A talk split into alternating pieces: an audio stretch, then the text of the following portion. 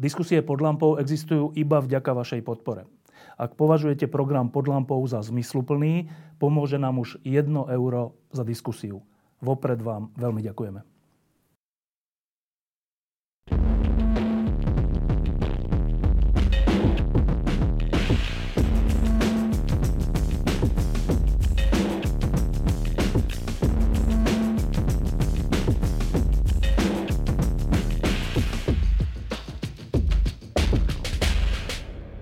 Za pár dní a týždňov sa končí rok dvetisíctridsaťtri.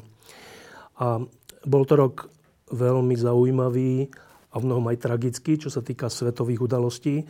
Pokračovala vojna na Ukrajine, agresia Ruskej federácie proti Slobodnej Ukrajine a teroristická organizácia Hamas zaútočila na nevinných ľudí v Izraeli. Ale aj doma, tu na Slovensku, sa diali veľké veci, žiaľ nie úplne pozitívne. Voľby spôsobili to, že to, čo ľudia odmietli v roku dvetisícdvadsať, teda unesený štát, to, čo odmietli plné námestia po vražde Jána a Martiny, sa legitímnym spôsobom cez voľby dostalo k moci. A my sme si povedali, že urobíme takú lampu, ktorá bude o tom, prečo sa to stalo a čo sa s tým dá robiť. Naším hosťom je človek, ktorý zastupoval Jána a Martinu, respektíve pozostalých po Jánovi a Martine na súdoch. A v tejto chvíli zastupuje vyšetrovateľa, ktorý nahral na tej legendárnej polovníckej chate diskusie ľudí, ktorí hovorili o tom, ako sa vyhnúť spravodlivosti. A títo ľudia dnes, vo, dnes tvoria prakticky komplet vedenie štátu. Naším hosťom je teda advokát Roman Kvasnica.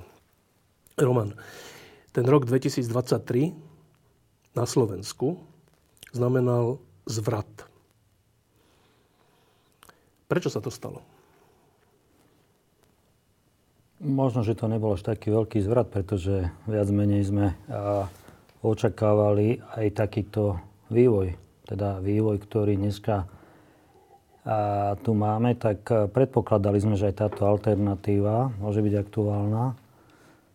Je tam asi viacero faktorov. Možno sa vrátime k tomu našemu poslednému rozhovoru a vtedy sme hovorili, že v podstate vláda Igora Matoviča, COVID a vojna na Ukrajine budú mať nejaké časové následky alebo časovo budú mať následky a možno, že tieto voľby, ktoré sme absolvovali všetci, tak do istej miery tie výsledky sú následkami, dôsledkami všetkého tohto. A vlastne je asi dôvodné, aby sme si spravili nejakú inventúru, že pokiaľ dneska máme už dosť dramatický stav, a priamo ohrozujúci existenciu právneho štátu na Slovensku, aby sme si povedali, že prečo k tomu došlo a možno na konci pošpekulovali, že čo sa dá spraviť s tým, aby sme sa pokúsili tento vývoj zvrátiť. Najskôr chcem povedať, že musíme rešpektovať demokratické pravidlá, zásady aj v okamihu, keď nám nevyhovujú. Možno, že to je treba povedať na úvod nášho rozhovoru. Teda z mojej strany ja to považujem za potrebné. Výsledky volieb si myslím, že predovšetkým odzrkadľujú to, že demokratické politické síly strany sa sústredili podľa môjho názoru na toho istého voliča. A viac menej bojovali o toho istého voliča a absolútne ignorovali vlastne voličskú základňu a strany Smer, Hlas, fašistov a Slovenskej národnej strany. Takže oni si prerozdelili to, čo bolo pripravené voliť demokratické síly na Slovensku a nejak zabudli na to, že veľká väčšina vlastne ešte osôb, ktoré majú právo voliť na Slovensku, sú nerozhodnutí a nikto ich neoslovoval. To si ja osobne myslím. A ďalej asi treba povedať, že činnosť orgánov činných v trestnom konaní veľmi, veľmi ohrozila úzkú skupinu ľudí okolo Roberta Fica. Robert Fico sa vlastne odhodlal na titánsky súboj so štátom. Tento súboj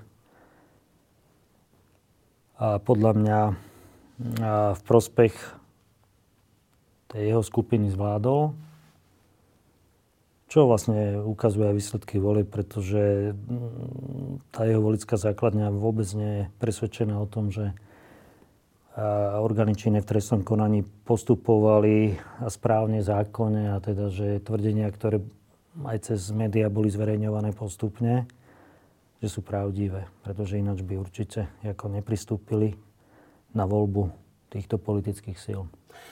E, tri veci e, z hľadiska pôsobenia bývalej vlády e, sa diskutujú, že mohli viesť ako zásadné k tomu, že sa vrátilo to, čo sme nazývali unesený štát. Prvá, v oblasti spravodlivosti a právneho štátu. Prvá, zvolenie generálneho prokurátora Maroša Žilinku. Druhá, ponechanie tajnej služby v rukách Borisa Kollára alebo Smerodina. Um, sú tieto dve, k tretej sa dostaneme, sú tieto dve, uh, dve rozhodnutia uh, kľúčom k pochopeniu toho, prečo sa to vlastne prehralo? Nemyslím si, že tieto výsledky, ktoré máme z volieb, sú iba dôsledkom voľby generálneho prokurátora, ovládnutia es í es-ky osobami, ktoré nominoval Boris Kollár, alebo teda jeho politická strana. Ja si myslím, že my dlhodobo sme tu neriešili už po vražde a známe a problémy ako generálna prokuratúra, na pôsobenie Trnku s Kočnerom na generálnej prokuratúre, postavenie prokuratúry, obsadenie a, vedúcich pozícií v policajnom zbore po a, vražde Jána Kuciaka Martinky Kušnírovej, kedy vlastne a, došlo k nejakým kozmetickým, by som povedal, úpravám, ale nie zásadným, nie, nie hodnotovým a podobne.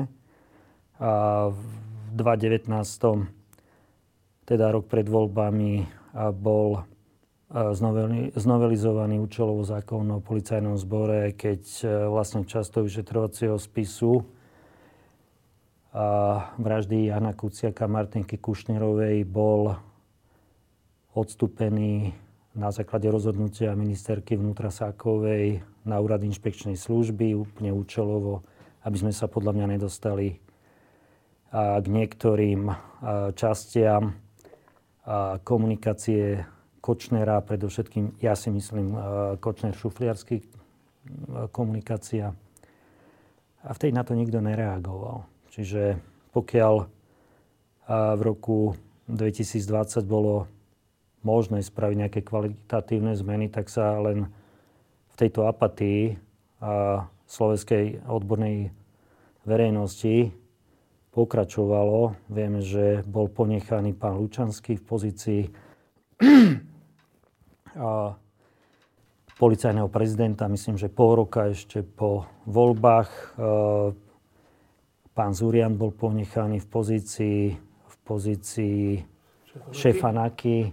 Rozmýšľam časov, myslím, že rok aj dva mesiace. To bol zásadný čas, počas ktorého vlastne sa a,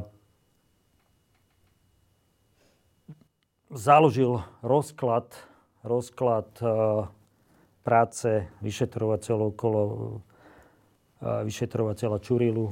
V podstate začali sa vytvárať a, kompro, nejaké rozohry a v tomto čase v roku dvetisícdvadsať po voľbách, a myslím, že to bolo na jeseň dvetisícdvadsať, začali vypovedať osoby z prostredia es í es proti vtedajšiemu riaditeľovi Pčolinskému. V tomto čase vlastne došlo k určitému zvratu. A Slovenská informačná služba začala najprv zisťovať podľa toto suverene známe informácie, dostupné informácie. Najprv začala Slovenská informačná služba zisťovať, čo vlastne orgány policajného zboru, predovšetkým teda NAKA, aké má informácie od osôb, ktoré sa rozhodli spolupracovať. Potom začali s aktívnymi opatreniami proti policajnému zboru s tým, že vlastne začali tvoriť tie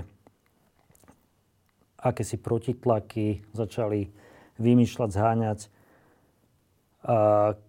kompra na vyšetrovateľov, ktorí robili tie exponované veci. A bohužiaľ Slováci prijali proste označenie tohto boja o právny štát, akože to je vojna policajtov, čo, čo bola úplná podľa mňa hlúposť, aspoň teda takto nazvať tento problém, a pretože to bol a boj rozkladný, a predovšetkým podľa mňa zo strany Slovenskej informačnej služby proti, a proti orgánom činným v trestnom konaní.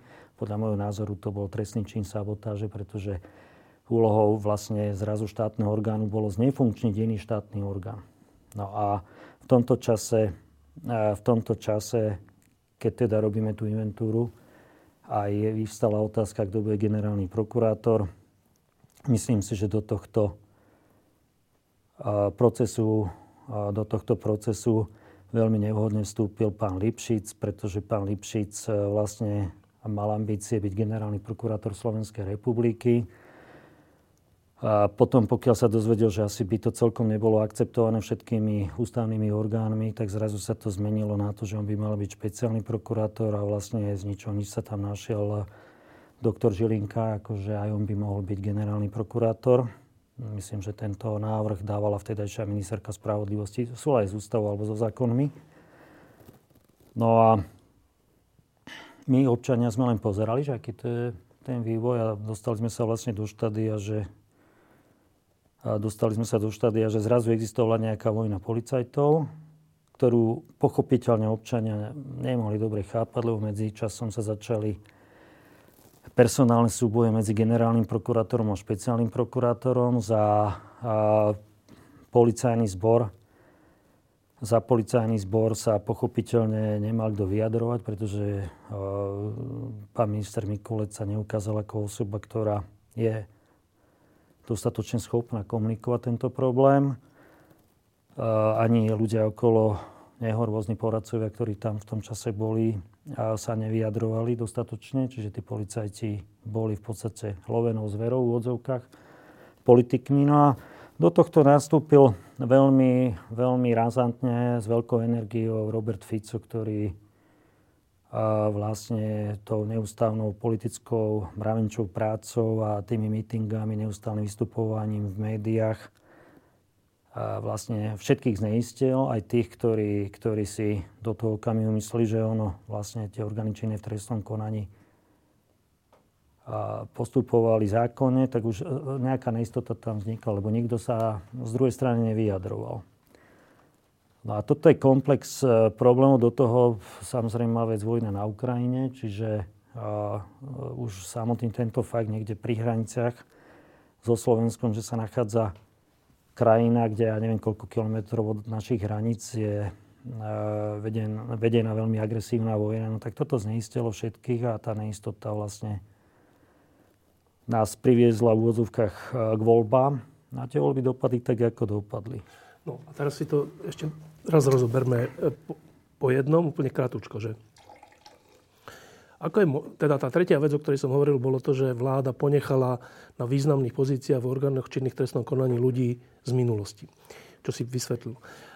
No teraz, ako sa dá vysvetliť, že príde vláda, ktorá získa ústavnú väčšinu, príde po protestoch ľudí na námestiach proti pomerom, ktoré tu vládli.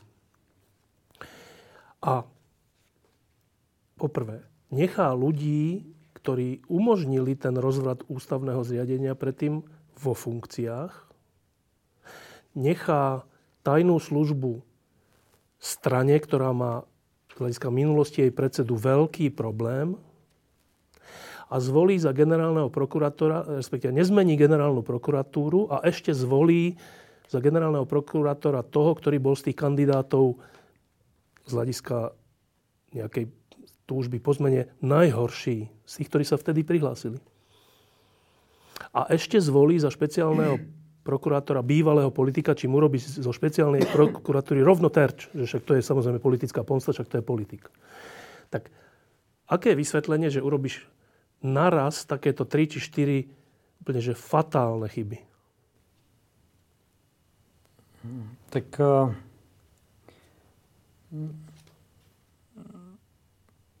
Myslím si, že sa vytvorila nejaká úzka skupina právnikov, ktorá mala dosah vlastne na tie rozhodujúce politické síly a bez toho, aby bola vedená akákoľvek diskusia o tom, ako má vyzerať prokuratúra, k čomu sme tu niekoľko razy sa rozprávali, bez toho, aby sa vyžadovali zásadné personálne zmeny v policajnom zbore, pochopiteľné a samozrejme vec žiaduce. No tak táto, v krátkom čase táto skupina mala veľký vplyv a v podstate medzi, ja neviem, koľkatými ľuďmi sa to celé dohodlo a spravilo sa to. Ale akože to oni si neuvedomovali, že čo robia? Ale to je Slovensko. To je Slovensko. My v podstate nediskutujeme, my v podstate nemáme odbornú diskusiu k ničomu.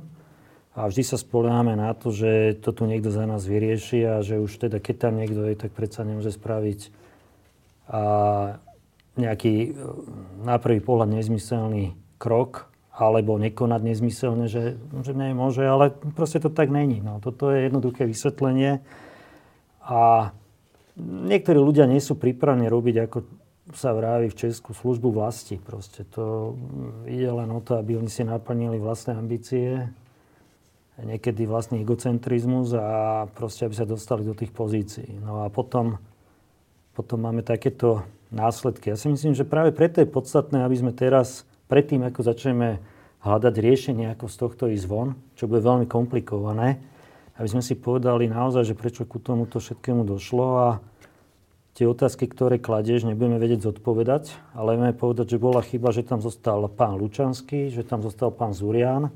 Bola chyba, že akým spôsobom prebehla voľba generálneho prokurátora, akým spôsobom prebehla voľba špeciálneho prokurátora. Keď špeciálny prokurátor bol zvolený, prosím, pekne s násilnením podľa mňa právneho štátu, pretože v tom čase bol v podmienke. Ako to je úplná anomália, podľa mňa celosvetová. Áno? Teraz len na margo tých pripomienok, čo dávajú niektorí politici ku pánovi Gašparovi, že či sa má stať šéfom es í es, keď je obvinený, tak akoby zabudli na to, že nereagovali, keď špeciálny prokurátor, špeciálnym prokurátorom sa mala stať osoba odsúdená. Áno. Takže uh, musíme, to, musíme si to pomenovať. Teraz musíme napriek tomu, pod akým sme tlakom. No dobre, a počkaj, a to no, znamená čo, že, že teda dáme niekam, paradoxne kritizujeme, že tzv. Naši ľudia, ale my sme vlastne sa správali rovnako, že dáme tam našich ľudí, nech sú akí sú. Nevedieme diskusiu. To je celé. Ja si stále myslím, že ne, neexistuje odborná diskusia. Ideme robiť e, a nejakú zmenu e, súdnej mapy, nevedieme diskusiu odbornú dlhodobo. Teraz ideme ručiť špeciálnu prokuratúru, tam sa dostaneme určite, čo sú možno, že úplne iné dôvody, ale nevedieme diskusiu. K prokuratúre sme v podstate viedli diskusiu len do okamihu, kým bol zvolený generálny prokurátor. Aj teraz, prosím vás, prosím ťa, aj teraz ja nepočúvam nič o tom, že existuje nejaká samospráva prokurátorov, ktorá sa, politici, ktorá sa vyjadrila, tí politici vlastne nepočúvajú. Nepočúvajú to. A pritom je to ako vyslovene ako najsilnejší argument pre súčasnú opozíciu do diskusie o existencii, neexistencii špecializovanej prokuratúry, úradu špeciálnej prokuratúry. Dobre, a teda keď sa, keď sa chceme aspoň poučiť v tejto už veľmi zlej situácii, ale však aspoň teda treba začať s tým, že sa poučíme, aby sme neopakovali tie isté chyby. Tak, tak hovoríš o tom, že úzka skupina právnikov o tom rozhodla. To čo znamená? Ehm, e, tak tu vyhrala koalícia s ústavnou väčšinou a ty hovoríš, že zo pár ľudí si proste zobrali na svoje triko, že my to tu tak rozhodneme, kto bude ten, tamten, onen, bez ohľadu na všetko. Tak? No, čo sa týka voľby týchto prokuratúr, alebo teda čelných predstaviteľov, tak áno. Čo sa týka orgánov činných v trestnom konaní, tak to bolo viac menej, tá destabilizácia do istej miery a bola umožnená, hoci neúmyselne, ministrom vnútra, policajným prezidentom. tým, že... Alebo ľuďmi okolo ministra, no tým, že neriešili personálne e, pozície, ktoré mali dopad na to, aby tu vznikla destabilizácia potom e, trestných konaní a tak ďalej. Čiže ja to približím, aby sme vedeli konkrétne, o čom hovorím. E, prišla nová vláda, prišiel nový policajný prezident, nový minister vnútra a teraz mali v rukách orgány činné v trestnom konaní, teda ich, ich e, ozdravenie, ich... ich personálne posilnenie alebo výmeny tak, aby ten ťažký boj s korupciou a uneseným štátom ustáli. A oni teda urobili to, že aj v NAKE, aj v inšpekcii policajnej, aj v tajnej službe nechali ľudí, tých, ktorí, ktorí súviseli s tým uneseným štátom. A títo ľudia potom robili všelijaké tajné nahrávky a všelijaké správy tajnej služby a všeličo, ktorými pôsobili proti novej vláde. Ale tomto mi príde, že tak to už väčšiu detinskosť nepoznám, než to, že v rozhodujúcich miestach si nechám ľudí, ktorí ma potom zničia. To, to až tak naivný boli, bola tá nová moc? No, média koľko razy vyprodukujú nejaké... Mm-hmm. by som povedal, ako... Príbehy? Alebo... Také príbehy ľudí, ktorým sa potom verí. Akože títo ľudia sú akoby predurčení na to, aby tu spravili niečom poriadok, aby to tu zachránili. A tak, ja som, keď som začal zastupovať Zlatku Kušnírovú po vražde jej dcerky, tak asi po dvoch, po troch mesiacoch, už neviem časovo presne, v roku dvetisícosemnásť došlo ku výmene policajného prezidenta a aj šéfa NAKY. Ja som pri prvom rozho- rozhovore povedal, že ja ku osobám, ktorých vyberala pani Saková, proste dôveru nemám. A priori. A, a priori, áno, presne. Máme dôveru v príslušníkov policajného zboru, ktorí tú vec realizujú, alebo to vyšetrovanie, čo robia. To sa aj vlastne opodstatnené, alebo opodstatneno sa ukázala potom v budúcnosti. Ale tá nová vládna garnitúra ich tam nechala. A v podstate tam má rozhodujúce slovo podľa mňa minister vnútra a jeho poradca Jaroslav Spíšiak, ktorí ich tam ponechali. A pri pánovi Zurianovi, to ešte podľa môjho názoru paradoxne, budeme aj ďalej pozorovať, že kam vlastne on je až ochotný ísť, pretože vieme, že sa stal novým šéfom úradu inšpekčnej služby a teraz keď si, môžeme sa tam dostať, keď si pozrieme návrh, návrh novely trestného poriadku, tak tam by som mal potom jednu poznámku, že akú právomoc bude mať tento človek. Ale to je proste tak, no, za toto nikto nenesie zodpovednosť. Bolo by možno dobre, keby sme si jasne povedali, že za toto by mali niesť politickú zodpovednosť. Samozrejme, tam je treba spomenúť aj tie legislatívne možnosti, ktoré boli v súvislosti s odvolaním, menovaním policajného prezidenta. To už teraz neviem presne, že tá právna úprava, aká bola, ako sa to dalo prekonať.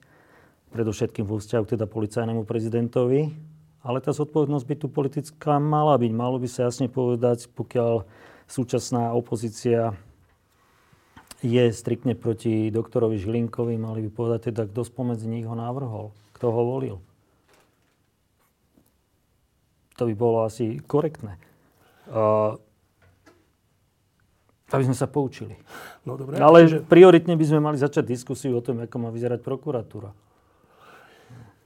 Uh, o to sme sa pokúšali aj pred voľbami, aj po voľbách a málo to počúvali. A dá sa teda, keď zrnieme tie príčiny z hľadiska z oblasti právneho štátu spravodlivosti, že prečo to dopadlo tak, ako to dopadlo teraz, tridsiateho septembra, že nová moc v roku dvetisícdvadsať začala krokmi, rozhodnutiami a personálnymi rozhodnutiami, ktorými si sama vydláždila cestu k prehre. Ah, to nie je ten najväčší problém. Pre mňa, ako pre občana Slovenskej republiky a možno súčasť odbornej verejnosti z hľadiska trestného práva, oni ohrozili svojou nečinnosťou priamo alebo nepriamo všetky tie osoby, ktoré vlastne uverili, že je treba presadzovať zásady právneho štátu, že treba viesť trestné konanie aj proti tým najsilnejším personám na Slovensku a v nich priamo ohrozili aj ich rodiny. Teda vyšetrovateľov, prokurátorov, sudcov. Samozrejme. Ohrozili nielen to, že sú ohrození policajti. Dneska v podstate vidíme, o tom nikto nehovorí, ohrozenie tých svedkov, ktorí ako podozri, podozriví z trestnej činnosti sa rozhodli sami svedčiť. A, a svedčiť a konať na prospech tých trestných konaní ako spolupracujúci a, obvinení alebo svedkovia. Čiže tam je ohrozeného dosť a uvidíme, až kam to pôjde. Dneska sme v situácii, že napríklad ja som teda sa dostal po výpoveď utajeného svedka, pardon, pomlčka príslušníka, neviem, či bývalého alebo súčasného es í es v kauze Martina Juhasa, Polovnícka chata, ktorý vypovedá o tom, aký bolo v rozrad v es í eske od roku dvetisícdvadsať. Je to utajený svedok, ktorého identita je na úrade špeciálnej prokuratúry. Keď sa to zruší, prejde to na generálnu prokuratúru, tá obálka, alebo to prejde na krajskú prokuratúru v Bratislave. No, ja by som mal človek? obavu o jeho život. To hovorím veľmi otvorene. Čo ten človek? Čiže uh, toto není pieskovisko pre uh, začínajúcich. Pre deti, aby sa hrali s formičkami. Toto adresujem pánovi Mikulcovi a pánovi Spišiakovi. Ako v súčasnosti osobám, na ktoré sa máme spoliehať, že zvládnu tento boj proti Ficovi a spol. To asi nepôjde. Na to nemajú. A sme v dnešnej situácii, keď uh, ľudia, ktorí boli aj viacerí z nich obvinení, množstvo z nich dokonca odsúdení právoplatne, tak celé toto prostredie, a to sa až skoro zle vyslovuje, ale celé toto prostredie vyhralo voľby. Mm. Vyhralo voľby. Asi áno. Uh, a teraz, na rozdiel od týchto, o ktorých sme teraz hovorili, ktorí boli jednak asi neskúsení a jednak asi aj troška uh, si namýšľali o sebe viac, než dokázali, tak títo sú skúsení. Hm? A sú skúsení až tak, že vedeli, čo ich vlastne obralo o moc v dvetisícdvadsať. Zažili námestia, zlakli sa, odstúpili a, a prehrali tie voľby. Ale túto skúsenosť dnes majú. A majú vedomie, že ak nič neurobia, tak tie, jednak tí odsúdení už sú odsúdení a budú ďalej. A tí, ktorí sú vyšetrovaní, ak nič neurobia, budú ďalej vyšetrovaní a hrozí ďalšie obvinenie a všelijaké súdne spory. A to predsa nemôže chcieť byť predseda výboru pre obranu a bezpečnosť alebo štátny tajomník ministerstva spravodlivosti alebo ďalší ľudia nemôžu, predseda, predseda vlády, nemôžu dopustiť, aby oni a ich ľudia boli ďalej súdení. Poučení z minulosti konajú okamžite. Zrušenie špeciálnej prokuratúry je len prvý krok. E, možno bude zrušená aj NAKA, tak, tak, taký náznak tam bol. E, možno sú skracované tresty za korupciu, sú znižované sadzby za korupciu. Sú prekvalifikovávané trestné činy až od vyššej sumy a od, väčši, a od väčších činov. Inými slovami, toto už nie je len taký, taká, taká že bežná, nepríjemná výmena moci. Tu teraz žijeme možno, že zlomovú dobu pre osud tejto krajiny.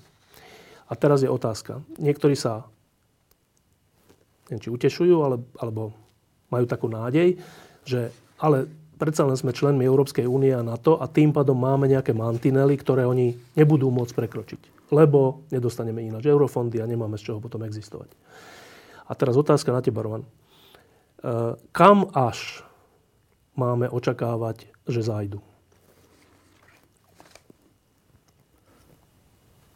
Pri odpovedi na tvoju otázku asi by som najskôr všeobecne konštatoval, že celú diskusiu existencii a neexistencii úradu špeciálnej prokuratúry spustili osoby, ktoré sú buď obvinené, boli obvinené, alebo ďalej osoby, ktoré sú blízke týmto osobám z tej prvej skupiny a ich politická existencia vyslovene závisí od týchto ľudí.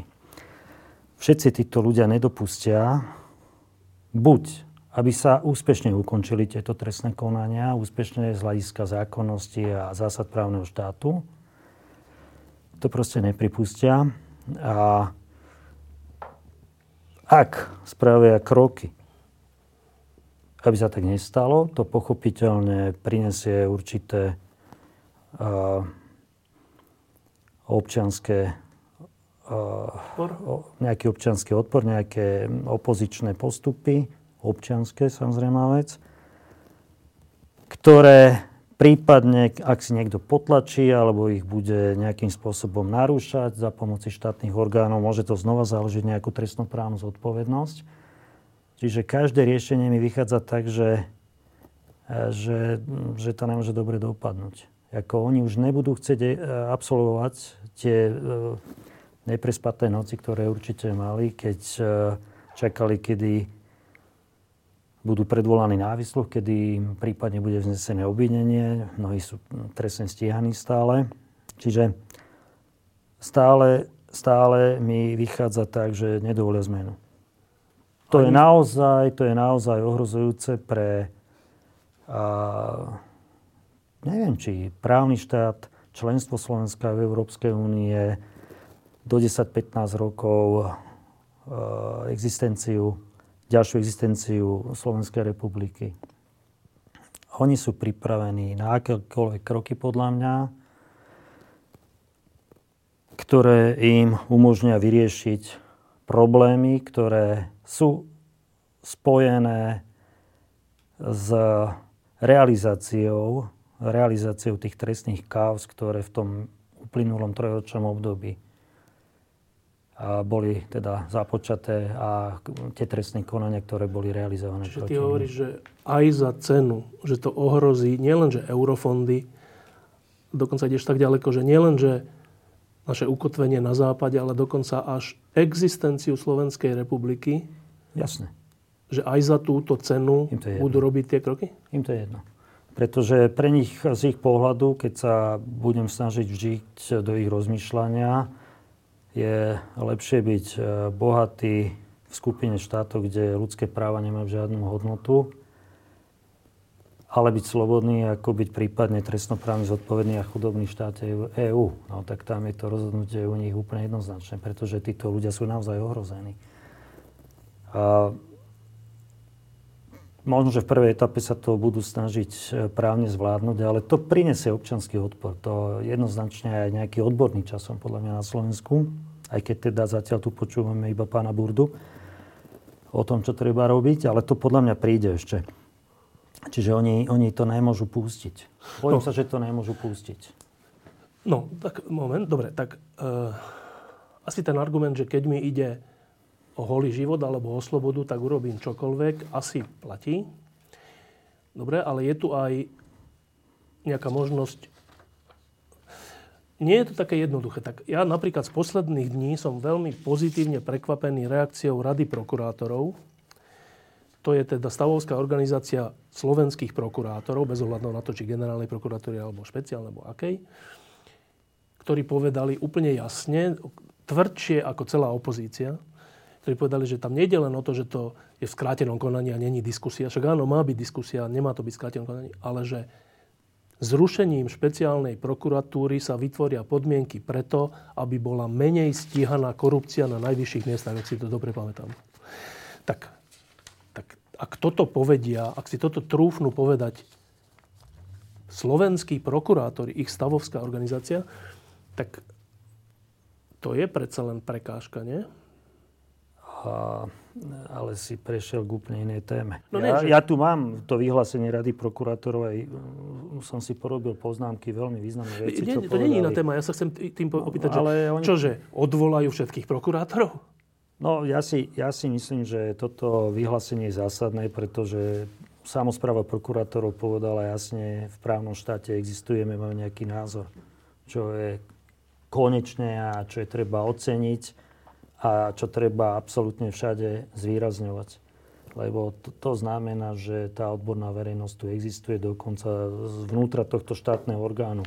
Je len škoda, že sme pri obsadzovaní pozícií generálneho prokurátora a špeciálneho prokurátora nekomunikovali s týmito ľuďmi a alebo politické špičky slovenské sa nepýtali vôbec tejto samosprávy na ich názor, lebo vidíme, že v tom najproblematickejšom čase sú ochotní vystúpiť. Mm. Čo povedali? Inými slovami alebo skrátene, zrušenie úradu špeciálnej prokuratúry by viedlo k oslabeniu boja proti závažnej organizovanej kriminalite a korupcii. To je prvá podstatná vec, čo som si počiarkol. Druhá vec, Rada prokurátorov v tejto súvislosti dôrazne odmieta, aby k zásadným zmenám právnej úpravy v oblasti trestného práva dochádzalo takýmto skrytým spôsobom, vynechaním štandardného legislatívneho procesu a bez aktívnej participácie oprávnených a dotknutých subjektov vrátane zástupcov prokuratúry, pretože zvolený postup by v riadne fungujúcom právnom štáte nemal byť akceptovaný. To je, no, to je proste... To je jasné vyhlásenie. No, to je jasné vyhlásenie, som veľmi rád. Samozrejme, no, ako bývalý to, prokurátor, preto, ale... ale my preto sa... sa to pýtam, prepač. lebo uh, už sme dosť starí, všeličo sme zažili. Tak zažili mm. sme, že aj za, počas mečiarizmu, keď bol únos a keď bola vražda, tak bol prvý vyšetrovateľ, ktorý povedal, že na, tej, na, tej, na tom únose prezidentovho syna sa zúčastnili štátne orgány. Bol vymenený. Prišiel druhý, povedal to isté, bol vymenený. Prišiel tretí, až to presunuli niekde do Banskej Bystrice alebo niekde a ten povedal, že nič. Tak e, máme si predstavovať, že zajdu až tak ďaleko, že Rada prokurátorov povie toto a oni teda Čo, vymenia radu prokurátorov? To sa nedá, to je jasné, že sa to nedá, ale tá otázka prvá bola, že čo sú oni schopní. Ja hovorím, čo sú schopní, ale tým netvrdím, že budú úspešní. Čo si počnú s radou prokurátorov? A toto budú podľa mňa ignorovať a teraz ešte v podstate začnú možno z generálnej prokuratúry sa k tomu vyjadrovať. Samozrejme, pokiaľ ich nezačnú ohrozovať tých ľudí nejakým spôsobom personálne, ktorí sa podpísali po toto vyhlásenie. Ale hovorím, ja som netvrdil, že budú úspešní. Ja tvrdím, kam sú ochotní ísť. A teraz ide o to, aby sme hľadali riešenia a v rámci tohto hľadania je ohromne prospešné to, čo sme v úvodzovkách našli. To je to vyhlásenie Rady prokurátorov. Dobre, čiže aby som to teda ešte raz zhrnul, že teda ty hovoríš inými slovami, že nemáme sa nádejať, že pre nich bude nejaké stanovisko Európskej únie alebo NATO alebo hoci koho, už vôbec nie opozície, médií, prokurátorov. Nemáme sa nádejať, že ich niečo takéto môže v ich konaní zastaviť. Pôjdu až na doraz. Na úkor štátneho rozpočtu, osudu Slovenskej republiky, áno, slobody, hoci čoho. Ak je to takto, tak to je tak vážna situácia, tak za Mečiara sme čelili tomuto, že keď to bude pokračovať, tak sa Slovensko stane Bieloruskom symbolicky. Nebudeme súčasťou západného sveta, budeme súčasťou e, nejakého ruského sveta a budeme jeho satelitom, ako sme už boli. To bola hrozná vec, hrozná predstava a to zmobilizovalo strašne ľudí, aby to tak nebolo. Dnešná predstava, ak sa nič neurobí, je rovnako hrozná?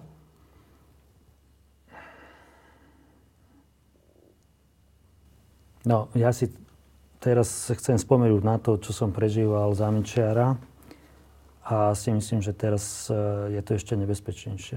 Lebo? Pretože sú úplne, úplne iné zahranično-politické podmienky, v akých sa pohybuje Slovensko, napriek tomu, že sme členským štátom EÚ.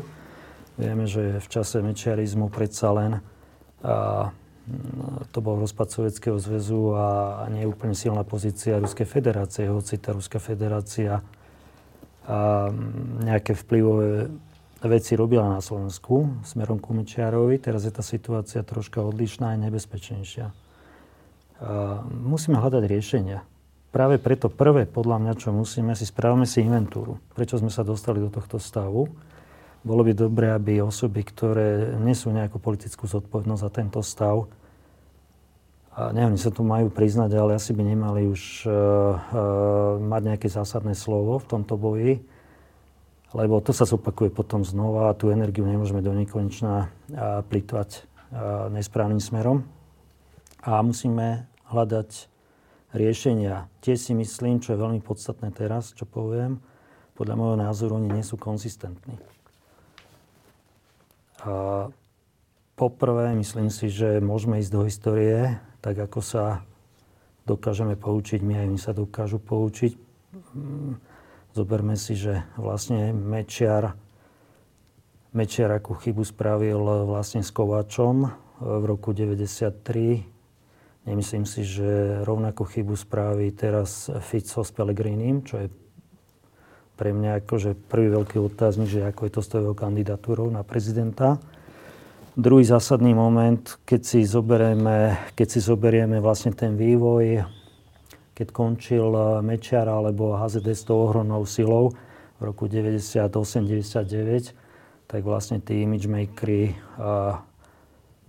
Mečiarových oligarchov, keď ich takto nazvem, stvorili vlastne politickú stranu Smer a Roberta Fica.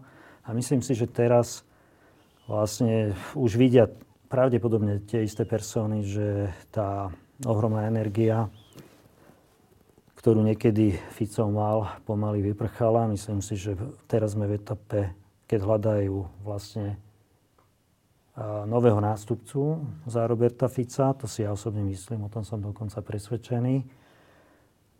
A aj si všimnime, prosím, pekne to ako zmenšenú intenzitu výstupov Roberta Fica a tu vlastne idú do popredia nejaké e, mladé v úvodzovkách osobnosti politickej strany Smer a Hlasu, ako je minister vnútra, ten boxerista z Košic, neviem, jak sa volá, tam štyria päť, ktorí e, začali vystupovať. Pán Fico je troška už bokom, čiže e, hľadajú nejakého nástupcu, lebo A, tak ako som vždy tvrdil, ten problém Slovenska nebolo Mečiarovi, nebolo Ficovi, bolo spoločenskej objednávke.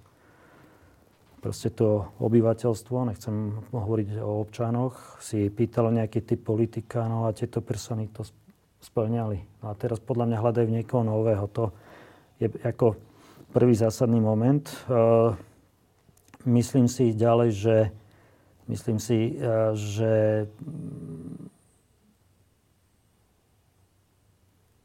títo mladí, ktorí teraz e, vlastne, niekedy sa mi zdá, ako keby robili preteky do sa viacej ukáže s agresivitou, s aroganciou, a sú tých e, financmajstrov politickej strany, teraz neviem, či, či Hlas, Smer, že?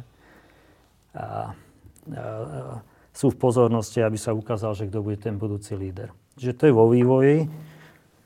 No a je to nebezpečné, lebo to, čo vidím, akým spôsobom vystupujú, akým spôsobom riešia problémy, ja si nemyslím, že ich zaujíma Európska únia ako moc. Nemyslím si, že ich zaujíma ako naše členstvo, naše práva ako člena NATO. A, ale nie je to konzistentné, to som chcel povedať. Čiže sú jednotní? A, takto. To, čo nie je spojené hodnotami, ale iba peniazmi, tak je ľahko zraniteľné. Nie je trváce, je to nestabilné, ale je to silné, lebo tá, jednak ten strach z prípadného trestnoprávneho postihu za tie kroky, a jednak možnosť zarobiť veľké peniaze ich spája. Zaujímavé, lebo teraz sa osývajú, teda vlastne dva hlasy zazneli zatiaľ týmto smerom, paradoxne zvnútra tej koalície. Jeden bol hlas pána Fica, ktorý povedal, že ak na budúci rok, ak voľby prezidentské nejak dopadnú, tak bude úplne zmenená politická mapa a dokonca možno nejaké voľby budú nové alebo predčasné, alebo aké, potom to dementoval, ale takto to povedal. A potvrdil to potom ďalší člen koalície, pán Danko, ktorý ešte aj včera, aj mnohokrát predtým povedal, že no ale počkajte, počkajte, že keď Pellegrini bude prezident, tak sa rozpadneme. A čo si, že jakže rozpadnete, však je to váš kandidát. Tak tieto dva hlasy vyhodnocuješ ako? A nezdá sa mi, že by Fico zabudol na to, ako Pellegrini ho pustil. Nezdá sa mi, že pán Fico by si nepamätal na rozchod dvojice Mečiar-Kovač. Takže toto je svojím spôsobom niečo, čo určite má na pamäti pri tom, keď bude dávať to zásadné slovo smerom do Smeru, že kto by mali za Smer, samozrejme za Hlas, lebo neviem, či Hlas existuje, samozrejme. To je asi jedna partia ľudí. Všimnem si tiež uh, uh, debaty o tom, kto má byť riaditeľ, alebo nemá byť riaditeľ es í es.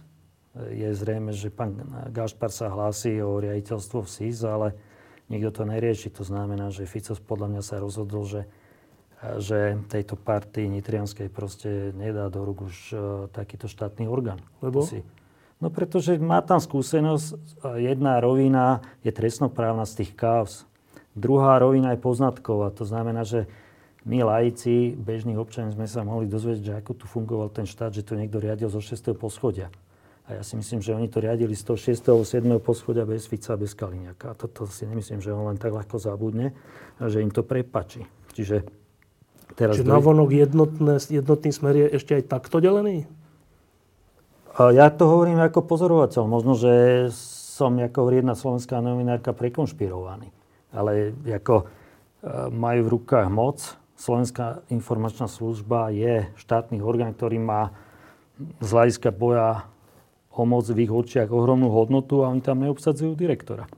Tak ja si to chcem nejako vysvetliť. Neverím tým veciam, ktoré oni rozprávajú o, o tom, že tu není otázka dňa, že to netreba. Pán Gašpar už dva razy som čítal, že, že on by toho riaditeľa zobral, tak prečo mu ho nedajú? To je otázka, no. Ale toto sú, tak chcem to analyzovať. Čiže ja sme občania, my máme len otvorené zdroje. Bývame na Slovensku, chceme, aby sme patrili do EÚ, do NATO. Chceme žiť v slobode. Oni majú v rukách moc. Ja som si zopár tu ich moc už okusil, že aká je nepríjemná. Tak rozmýšľam nad tým, že čo to rozprávajú. Zaujímavé, že to je úplne zaujímavá myšlienka, že Smeru by vlastne nevyhovoval Pellegrini ako predseda vlády, hoci verejne hovoria, že ho podporia. Zaujímavé. No a teraz, keď je to takto rozdané u nich vo vnútri aj na vonok. Majú, majú teda v parlamente väčšinu. Môžu, môžu zákonmi rušiť to, či ono, odvolávať a dosadzovať. Tak je strašne dôležité, že kto stojí proti ním. Kto je tá druhá strana, ktorá má tú silu vzdorovať. Tak v, v prvoplánovo proti, proti ním stojí opozícia, však to je v parlamente, sme parlamentná demokracia, tak proti ním stoja opozičné strany. Má táto opozícia na účinný vzdor? Tak uh, má v prípade, že dostane absolútnu občiansku podporu. Ale neviem to zatiaľ posúdiť. Určite, čo sa týka uh, štátobezpečnostných otázok a týchto otázok týkajúcich sa justície a podobne, tak uh, nezdá sa mi, že by tam mali ľudí, ktorí by adekvátne vedeli reagovať tejto situácii. Veď už len to, že to vyhlásenie tej rady prokurátorov v podstate to je tá zásadná vec, s ktorou mali politicky pracovať. Nič iné nemusia vymýšľať. Áno, venujú sa pánovi Burdovi a to sa treba venovať proste samospráve prokurátorov, ktorú sami ignorovali mimochodom, keď si robili obsadzovanie generálneho a špeciálneho prokurátora. Skúsenosť posledných dní. Opozícia trocha vylakaná si teda zvolala protestné zhromaždenie pred úradom vlády a očakávala, že tam príde zo pár ľudí alebo niekoľko ľudí a prišlo tisíce ľudí. A opakovane v tých prejavoch hovorili opoziční politici, že sú toho prekvapení, že oni nepredpokladali, že tak veľa ľudí príde. To je tiež zaujímavé, ale ešte zaujímavejšie je reakcia tých, tých ľudí, tých, ktorí tam prišli, tých tisícov ľudí. Viacerí z nich mi povedali po skončení, že majú dva úplne protichodné pocity. Jeden je, že sú povzbudení tým, že ľuďom to nie je jedno, že tam v tom mraze a v zime a v tme prišlo tisíce ľudí. Všetci boli povzbudení. Druhá, druhý opačný pocit bol, že počúvaj, že tá opozícia nemá nejakých rečníkov. My hovorili, že jakže rečníkov. To bolo také slabé. A to je taký všeobecný pocit, mm. ktorý o niečom svedčí. O čom? Ja si netrúfam hodnotiť politické strany na Slovensku z hľadiska ich politických aktivít.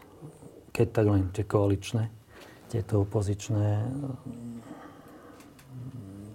Treba komunikovať.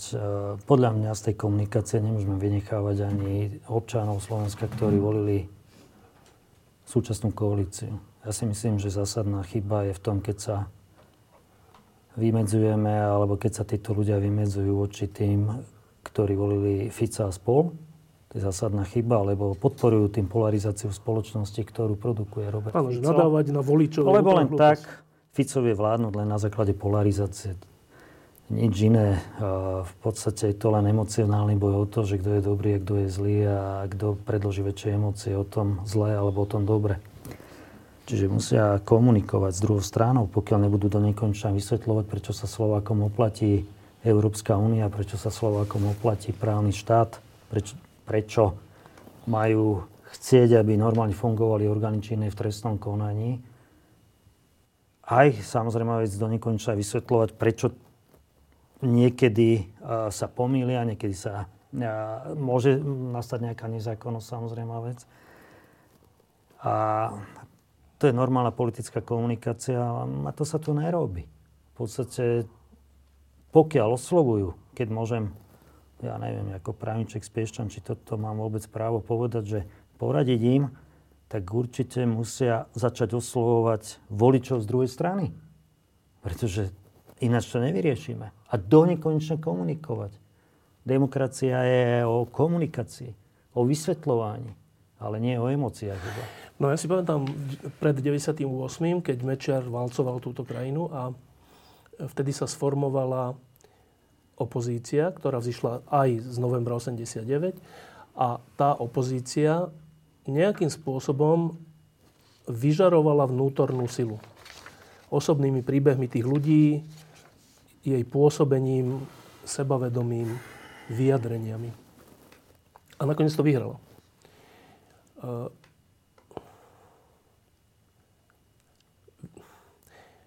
Vyžaruje na teba súčasná opozícia vnútornú silu? Hmm. Nie. Nie.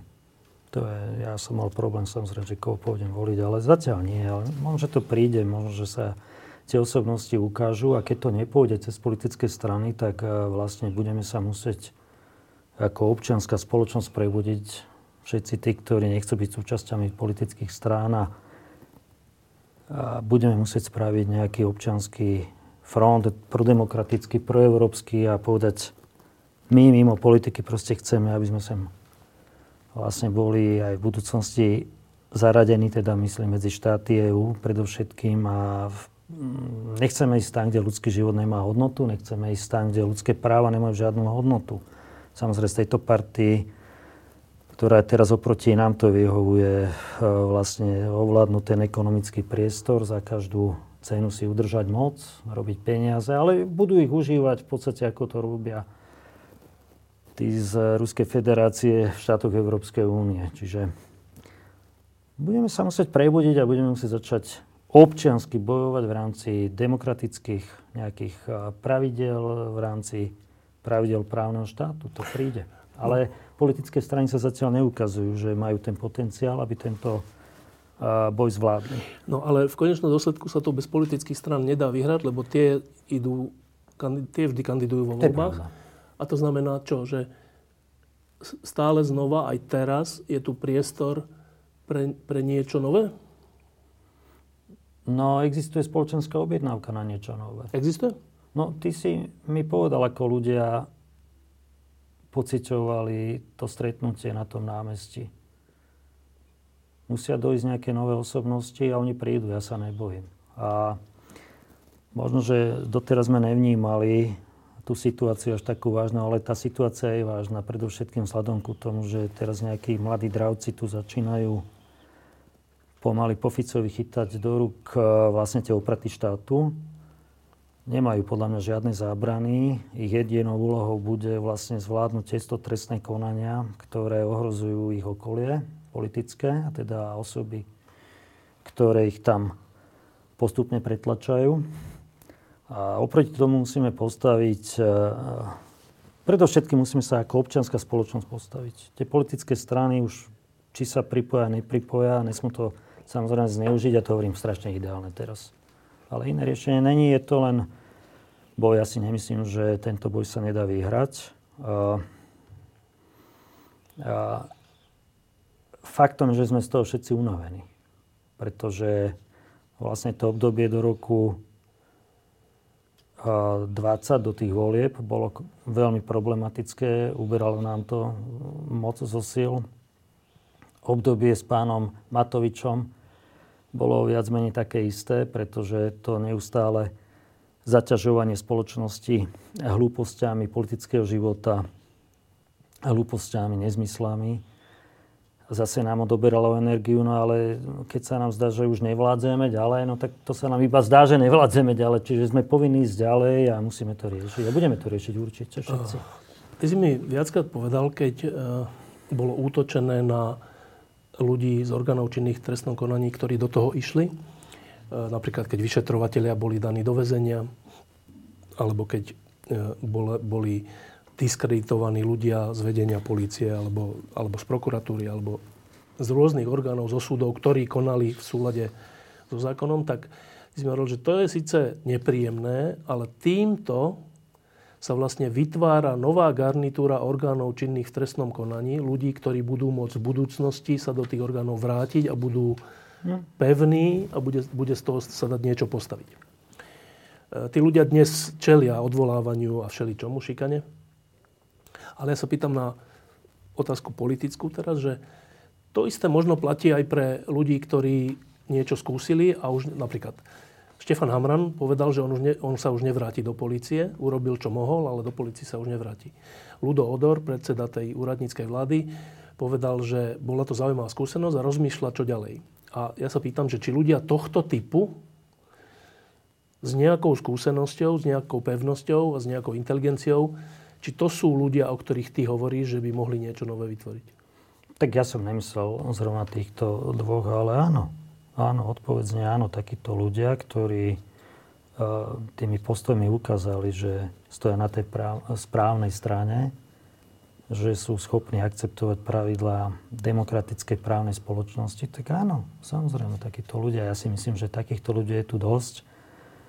Ono je to teraz... Uh, celé také skreslené, lebo sme bezprostredne po voľbách, títo mladí dravci, keď to takto nazvem, nech mi odpustia tí páni, tak nás tu zaťažujú agresivitou, aroganciou, ale my v kľude si to zanalýzujme a si myslím, že to zvládneme. Ja by som, ja by som sa nebal, ale vrátim sa k tomu, čo si tak akože stále rozmýšľal nad tým. Pozor, sú schopní spraviť všetko. Ako tú moc už nepustia z rúk, ale my máme len tie možnosti právneho štátu a musíme rešpektovať demokraciu. Musíme rešpektovať to, že tu máme nejakú ústavu a musíme sa stále v tom ústavnom rámci pohybovať. Ale tá občianská spoločnosť je podľa mňa schopná perspektívne vyprodukovať nejaké osobnosti, ktoré môžu oproti ním stať. Ale musí, už by to mali byť mladší ľudia. No, ako. Nakoľko v tom vzdore v obrane právneho štátu, nakoľko silnú rolu z tvojho hľadiska môžu zohrať médiá? No, asi, asi môžu mať veľkú, lebo treba vysvetľovať. To je to, čo som hovoril, tá diskusia. Niekedy sa nedá s každým diskutovať, ale treba oboznamovať. Oproti máme dezinformačné toky. To proste je ohromná sila, ktorá je schopná obracať verejnú mienku v rôznych uh, podstatných veciach. Takže tie médiá majú veľmi významnú vec, čo by sa mali podľa mňa médiá uh, pokúsiť, aby nezasahovali do toho, ktorá politická sila aj z tých uh, demokratických slovenských síl má byť dominantná, ktorá je z ich hľadiska dobrá, ktorá nie je dobrá a podobne. To si myslím, že ale dať hlavne priestor občianskej diskusie, to je najpodstatnejšie v tomto okamihu. Pretože tá diskusia, diskusia sa nevedie. A špe, problém úrad špeciálnej prokuratúry, ale nikde nie je odborná diskusia. To je zásadný problém. Nikde to není proste. Ani v týchto médiách, ktoré máme na mysli pri zodpovedaní tvojej otázky. Znova, otázky, pardon. Znova skúsenosť z mečiarizmu. Ovládli vtedy verejnoprávne médiá a súkromné vtedy ešte iba boli v zárodkoch, čiže ovládli mediálnu scénu a vymkla sa im z rúk Markíza z rôznych dôvodov, o ktorých nemusíme hovoriť, ale vymkla. A dnes tu máme z tých veľkých televízií verejnoprávnu televíziu, ktoré už zosekali rozpočet a hovoria, že ale my vám ich ho aj možno zvýšime, ak budete niečo. No tak to je ďalší pokus o ovládnutie verejnoprávnych médií. Uh, hovoria, že s Markizou nebudú komunikovať, plus, že nedajú inzerciu štátnu, typosovú a všelijakú. A teraz sa čaká, čo urobí joj, ktorou vlastní džé en té, alebo ešte asi. No, uh, nakoľko môže cez takýto tlak ekonomický uh, súčasná moc ovládnuť tieto masové médiá?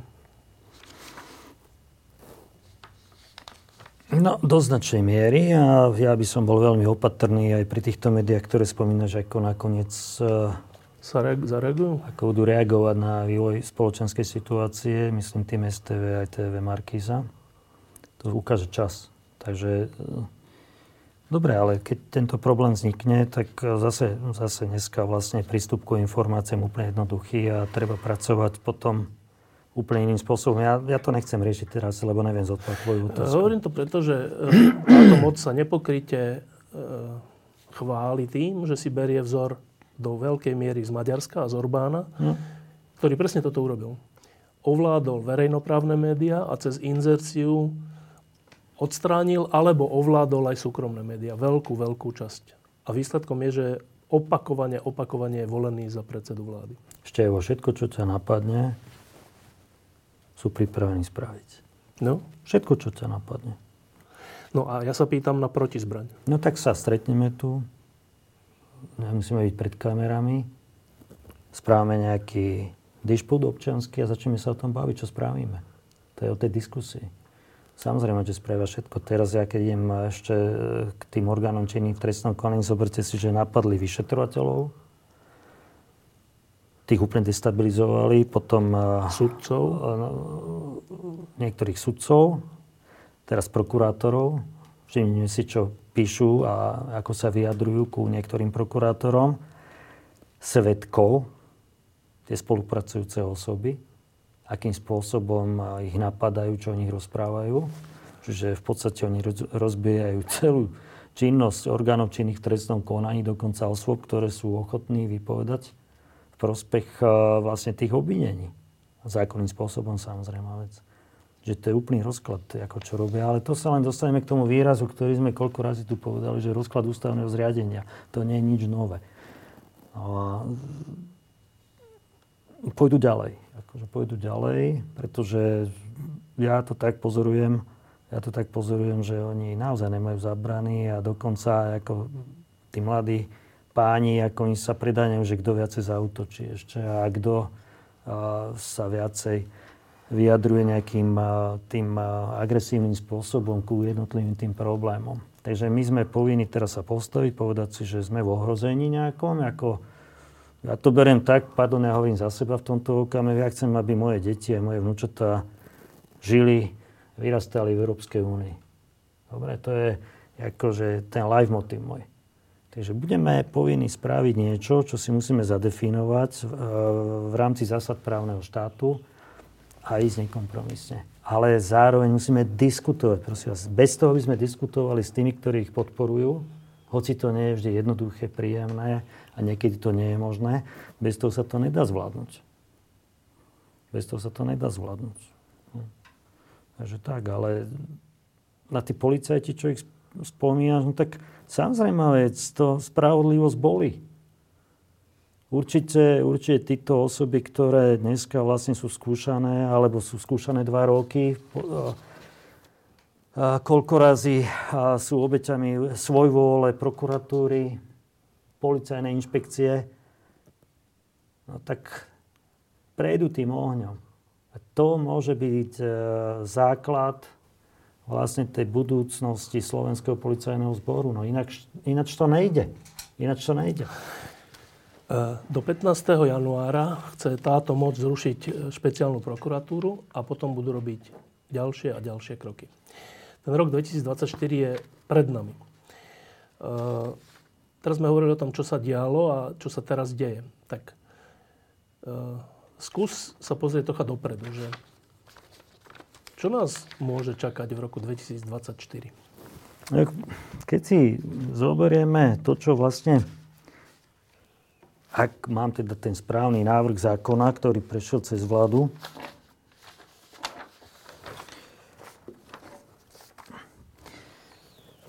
zdá sa mi, je to hypotéza svojím spôsobom, vychádzam len z tých legislatívnych návrhov, veľmi rýchlo by chceli zmeniť trestný zákon, trestný poriadok. V trestnom zákone sa sústredili na trestné sadzby, kde do istej miery idú, pardon, do istej miery idú na znižovanie sadzieb, predovšetkým v tých kauzách, ktoré sú rozbehnuté a ktoré sa týkajú tých osôb, ktoré podľa nášho názoru chcú chrániť.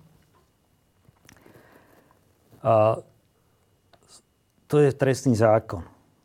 Trestný poriadok, tak tam by som sa vrátil k tej inšpekcii, kde je teraz pán Zurián.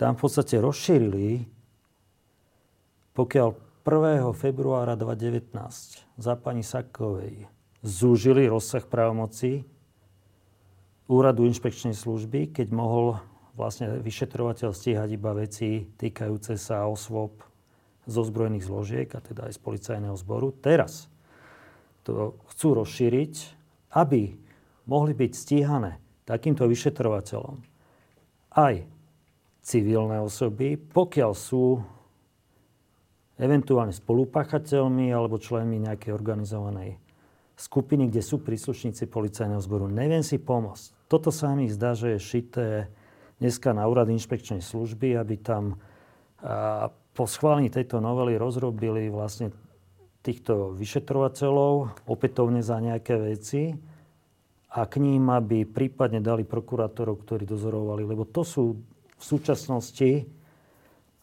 osoby, ktoré nepodliehajú, ale nemôžu podliehať pod vyšetrovateľa úradu inšpekčnej služby z hľadiska jeho právomoci. A zrazu touto novelou by sa našli v podstate a, v tej právomoci vyšetrovateľa úradu inšpekčnej služby. A tam, čo, čo je paradox, vlastne dozor, pokiaľ by to bolo v Bratislave, dozor nad takouto trestnou činnosťou prokurátorov by vykonával krajský prokurátor v Bratislave, ktorého rozhodnutia boli uh, predmetom uh, rôznych uh, teoretických sporov, keď to takto nazvem. A čo je zaujímavé, podľa mňa som tu ešte našiel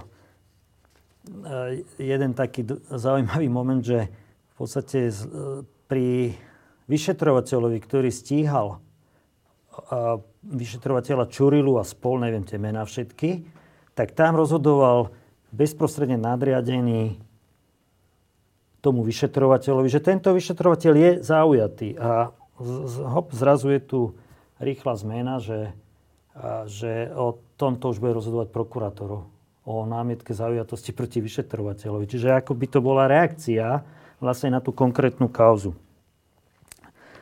Zásadným problémom pre mňa je to, že vlastne je tu návod, ako spochybňovať svedectva spolupracujúcich osôb.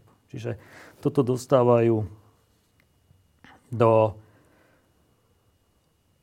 keď to bude schválené, do ohromného, neprehľadného množstva rôznych sporov, či tá osoba je správne, nesprávne, spolupracujúcou osobou.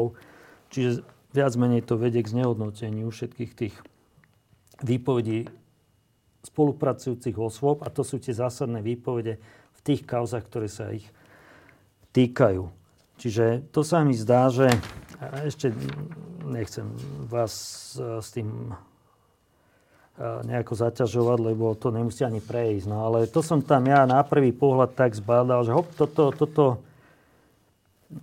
toto sa mi zdá, akože je šité vyslovene na tieto kauzy, ktoré sú dneska aktuálne. Čiže z toho vyplýva, že čo? Že v roku dvetisícdvadsaťštyri môžeme očakávať kriminalizáciu vyšetrovateľov a prokurátorov, ktorí išli do tých ťažkých kauz za uplynulé roky, plus čo?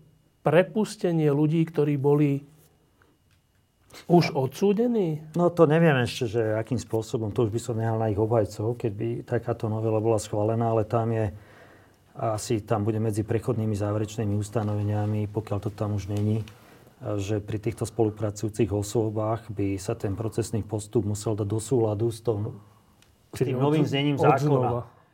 A No, budú tam nejaké parametre, ktoré, ale to môžu ešte oni pomeniť, samozrejme, v tom schvaľovacom procese. Ale, ale... až tá, ďaleko to môže ísť, že budú tí štyridsať odsúdení o, prepustení? To, takto, toto neviem zodpovedať, to by bola špekulácia vyslovene, ale v podstate v každej jednej tej kauze, ja nepoznám tie spisy, a bude vytvorený, môže byť vytvorený priestor preto, aby došlo k spochybňovaniu aj vecí, ktoré, a, ktoré sú pred súdmi. Čo sa týka tých pravoplatne skončených, tak to neviem teraz povedať. Uvidíme, čo to spraví v kauze Kočnera napríklad, že? Lebo tam sme v podstate... No, to by som nerad sa vyjadroval. No, to myslím, že pán Fico niekedy v máji sa vyjadroval ku tejto kauze a rozprával, že vlastne pán Kočner... viac menej to stíhanie, že by eventuálne mohlo byť ako nedôvodné, pretože vraždu Jána Kuciaka si mal objednať niekto úplne iný a čakáme na to, kedy vlastne vystúpi mediálne a povie, že koho tým mal na mysli, tú inú osobu, ako pán Kočner. Ty pripúšťaš, že by zašli až takto ďaleko?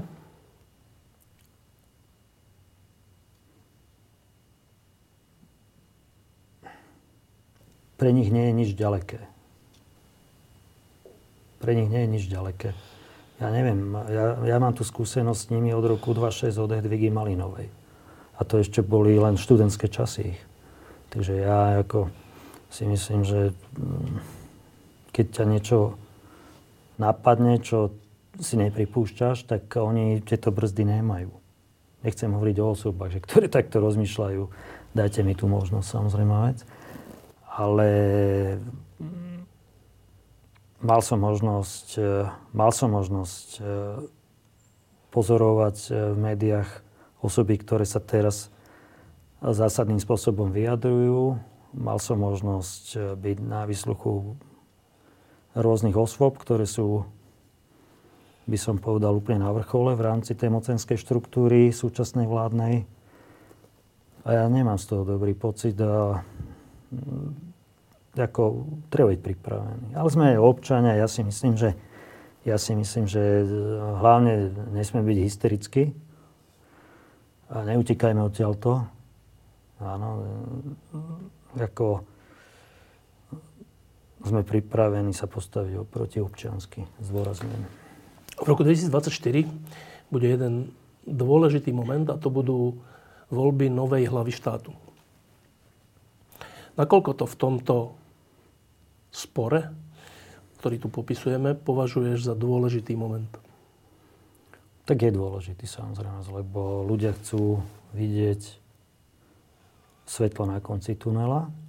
Chcú vidieť, že aspoň niečo tu funguje z hľadiska slušnosti. No a je to aj veľmi dôležitý signál do zahraničia. Správame všetko preto v týchto prezidentských voľbách, aby sme sa nehambili povedať v štátoch Európskej únie alebo kdekoľvek v demokratickom svete, že sme zo Slovenska. Čiže to som ti odpovedal na tvoju otázku. Je to veľmi dôležité. To je prvý dôležitý bod, kde sa dá spočítať to, kam Slovensko patrí ešte. Stále neviem. Dúfam, že sa to zvládne. Teraz idú Vianoce a položím ti jednu osobnú otázku. Keďže ty sa, čo ťa poznám, celé tie roky venuješ takým ťaživým veciam. Od Hedvigy Malinovej cez moldavských Rómov. Teraz zastupuješ okrem pani Kušnírovej a, a Kuciakovcov aj vyšetrovateľa Juhása. To je ten, ktorý nahral na polovníckej chate tie známe rozhovory. Um, stretávaš sa teda z, z, na druhej strane s tými najvyššie postavenými ľuďmi, s tými najťažšími prípadmi a to sú také ťažké veci. Ale keďže idú Vianoce, ale nielen keďže idú Vianoce, tak človek nemôže žiť iba z ťažkých vecí. Tak um, úplne takto na záver povedať, že pri tomto všetkom, o čom sme hovorili a čo je, čo je veľká výzva, a bude to vyžadovať veľa energie a veľa mm. aj presmútených vecí, ktoré nevyjdú a tak. Um, Čo je ten, ten druhý svet, ktorý ťa nabíja? Tak ja sa teším zo života. Po prvé, po druhé, stále chcem mať pokoru pred týmito vecami. Pokora, ja som si musel zadefinovať, čo je pre mňa pokora, moja pokora. Pre mňa pokora je sebavedomie s neustálým spochybňovaním jeho dôvodnosti sám pred sebou, áno. A, ale chcem mať občiansky postoj a mne toto vyhovuje. Ja sa teším zo života, to je pre mňa najpodstatnejšie. Treba sa, sa tešiť zo života, samozrejme. Lebo ľudia sú teraz vo, veľ, vo veľkej depresii z toho, čo sa stalo. Ale toto zvládneme. Treba sa tešiť zo života a treba si konečne spraviť inventúru, že kde sa nachádzame a s kým sa tam nachádzame. Bez tohto nevieme ísť ďalej, lebo to sa len stále opakuje. Nadšenie, sklamanie. Nadšenie, sklamanie. V podstate my musíme začať diskutovať o tom, že kto v podstate na Slovensku nám dneska hovorí, že máme ísť nejakým spôsobom teda proti tejto, proti tomuto zlu. To je zlo pre mňa. A dohodnúť sa, že ako pôjdeme na to. Ale to, to, tešme sa zo života, to je najpodstatnejšia vec a netreba byť skeptický a netreba byť hysterický hlavne. Netreba odtiaľ to utekať, netreba ukazovať a mladým ľuďom, že riešením je, že ja sa odtiaľto vysťahujem. A to nie je žiadne riešenie. Ja som súčasťou slovenskej inteligencie, teda myslím si, že tam patrím. A toto je naša morálna povinnosť, aby sme sa postavili zlu. Spravili to v našej histórii naši predkovia, niekedy v menšej miere, niekedy vo väčšej. No a my sme povinní znova, no tak predsa nám takáto, dávam si pozor, nepovedal, Ne, nejakú nádavku, ale takáto skupina ľudí, ktorá tu skáče, vykrikuje, šteká, tak ako musíme, musíme nad nimi zvíťaziť. No správame to. Ja by som sa nebal. Keď prišla kauza Hedviga Malinová, tak takmer všetci boli proti nej, vrátane takmer všetkých médií. Ty si to vtedy zobral a ten spor si vyhral. Po dlhých rokoch a po strašných trápeniach. Hedviga Malinová je dnes slobodný človek, ktorý sa teší zo života. Keď si zobral kauzu moldavských Rómov, tak väčšina bola proti. Väčšina samozrejme neverila Rómom a verila polícii. Zobral si tú kauzu a, a vyhral si ju. Teraz zastupuješ pani Kušnírovú a, pa, pa, a teda rodinu Kuciakovcov spolu, spolu s Petrom Kubinom, pána Tupého, ktorému zavraždili syna. E, vyšetrovateľa Juhása z Polovníckej chaty. To sú všetko veci, v ktorých je ťažké vyhrať. Vyhráš to? Ja rád vyhrávam. To musíme vyhrať. Aj toto vyhráme, čo sa bavíme tu. Ja by som sa nebal, ale bude to stať moc energie. Ale musíme vedieť, prečo to robíme. Robíme to kvôli tomu, aby sme boli občania, aby sme sa nehambili my a naše deti, Pane Bože, vonkovi, že sú zo Slovenska. A preto to som schopný spraviť akýkoľvek súboj. Ale otázka, odpoveď, ja, ja, ja rád vyhrávam. Ale s pokorou. Netreba sa báť. A toto, čo si spomenul, tie veci, ja som mal šťastie, že tí ľudia ma oslovili, lebo a teraz nekecám, nechcem, aby to vyznelo pateticky, že možno, že to ma nabilo. Vždy, keď som ich videl, keď proste v beznadeji došli a my sme s kolegami dokázali pomôcť. Ale toto už je dosť také osobné, to už by som nechcel rozprávať. Máš v tom spojencov? Ale jasne, na Slovensku väčšina Slovákov sú slušní ľudia. Prosím vás, to len tak vyzerá teraz, že, že všetci neslušní volili Smer. Áno, to teraz si mnohí myslíme, ale to tak není proste. Väčšina Slovákov sú slušní ľudia, ktorí chcú žiť v normálnej spoločnosti, v normálnom štáte. A treba im vysvetľovať. Treba im do nekonečna vysvetľovať, čo je dobre, čo je zlé. No a my, keď teda sme v tej slovenskej, z tej slovenskej inteligencie, tak to je naša povinnosť to spraviť. Robme to. A presvedčajme ich, že čo je pre nich dobre.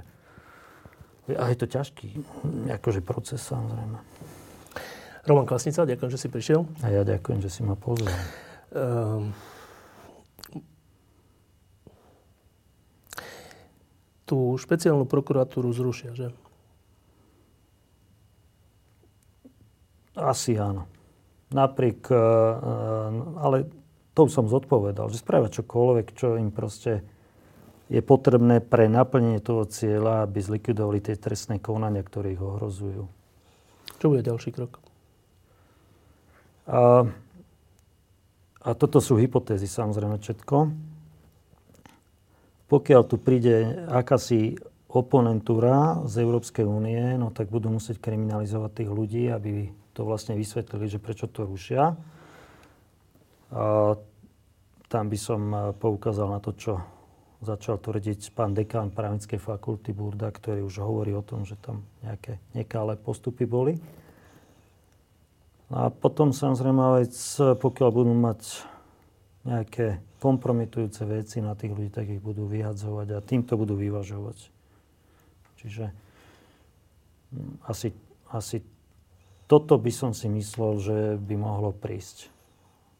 Toto, toto by mohlo prísť teraz. Mimochodom, ten pán Burda, to je taká neznáma vec ešte pre širokú verejnosť, ale to je dekan Právnickej fakulty v Bratislave na Univerzite Komenského, čo znamená, že to je šéf vzdelávania nových budúcich právnikov, advokátov, sudcov, vyšetrovateľov. To je, to je dosť vážna vec. Ktorý v televízii teraz nedávno vystúpil a povedal, že to je vlastne správne, to zrušenie špe, teda špeciálnej prokuratúry, lebo jej samotná existencia je, teraz neviem, či korupciotvorná, alebo teda trestnotvorná. Takúto vec povedal. A čo sa ozvali prokuratúry, že to čo je? Žijeme v akom svete, že dekan Právnickej fakulty si trúfne a dovolí toto povedať? No, ja som si dneska pozrel vlastne jeho rozhovor pre Pravdu. Je to zaujímavé, čo tam rozpráva, ale to treba veľmi jednoducho vyhodnotiť, takže pán dekán Právnickej fakulty sa hlási. Uh, nikdy nerobil prokurátora. Uh, táto práca má určité špecifika, ktoré vysokoškolskí učitelia nie všetky musia pochopiť a poznať. A oproti stojí úplne jasné, zrozumiteľné, jednoznačné stanovisko rady prokurátorov. Čiže asi tým by som uzatvoril tú diskusiu s pánom Burdom. A škoda, že neviem, kde to prebehlo, tá komunikácia odborná, kde mal byť pán Burda, mali tam byť z generálnej prokuratúry, nejakí prokurátori, že tam nezavolali aj radu prokurátorov. Ale ne, nemusí to mať celkom dobrý vplyv na mladú generáciu našu, ktorá, teda odbornú generáciu právnikov, ktorá sa pripravuje na Právnickej fakulte, tieto vyhlásenia. Ako, lebo chýba tomu zdržanlivosť. A zdá sa mi, že aj objektívnosť. Pamätáš sa na docenta Labáša? Áno, áno. Ktorý zase na zdrav- v oblasti zdravotníctva alebo vysokého školstva v zdravotníctve. To bol dekan lekárskej fakulty. Tento dekan lekárskej fakulty robil znalecký posudok na Hedvigu Malinovú. A to keď si spomenul prvé vždy, čo ma nápadne, tak keď robil Donový rozhovor, tak tam začal spomínať vlastne osobný život Hedvigy Malinovej a začali rozprávať o tom, že on vie, prečo bola prepadnutá. Tak to bola obdobná profesionálna úroveň. A čo to my máme za dekanov? Tak to je jednoduchšie byť s bohatými a silnými ako s chudobnými a bitými. To je moja odpoveď na tvoju otázku. Ale to dosť veľa hovorí o tých univerzitách. To hovorí o nás, o Slovákoch moc. Aj. Nie o univerzitách. To sme my Slováci. Ale zase na druhej strane máme tu takýchto ľudí, ako je Martin Juhas, vyšetrovateľ, ktorý robil Chatu, jeho brat Peter. Máme tu ľudí pána Holúbeka, volakedy, ktorý ako príslušník es í es vlastne rozbehol tú vec Gorilu. Gorilu. A máme tu dosť ľudí, netreba sa báť, toto v podstate, ale to asi je všade takto. Takže to je vyvažovanie. Tiežme sa zo života, to je ešte o najpodstatnejšie a toto, čo tu sledujeme teraz okolo seba, aby sme neprepadli nejakým depresiám, že je to neriešiteľné. Určite to spolu vyriešime. Ďakujem pekne. A ja ďakujem za pozvanie. Diskusie pod lampou existujú iba vďaka vašej podpore. Ak považujete program pod lampou za zmysluplný, pomôže nám už jedno euro za diskusiu. Vopred vám veľmi ďakujeme.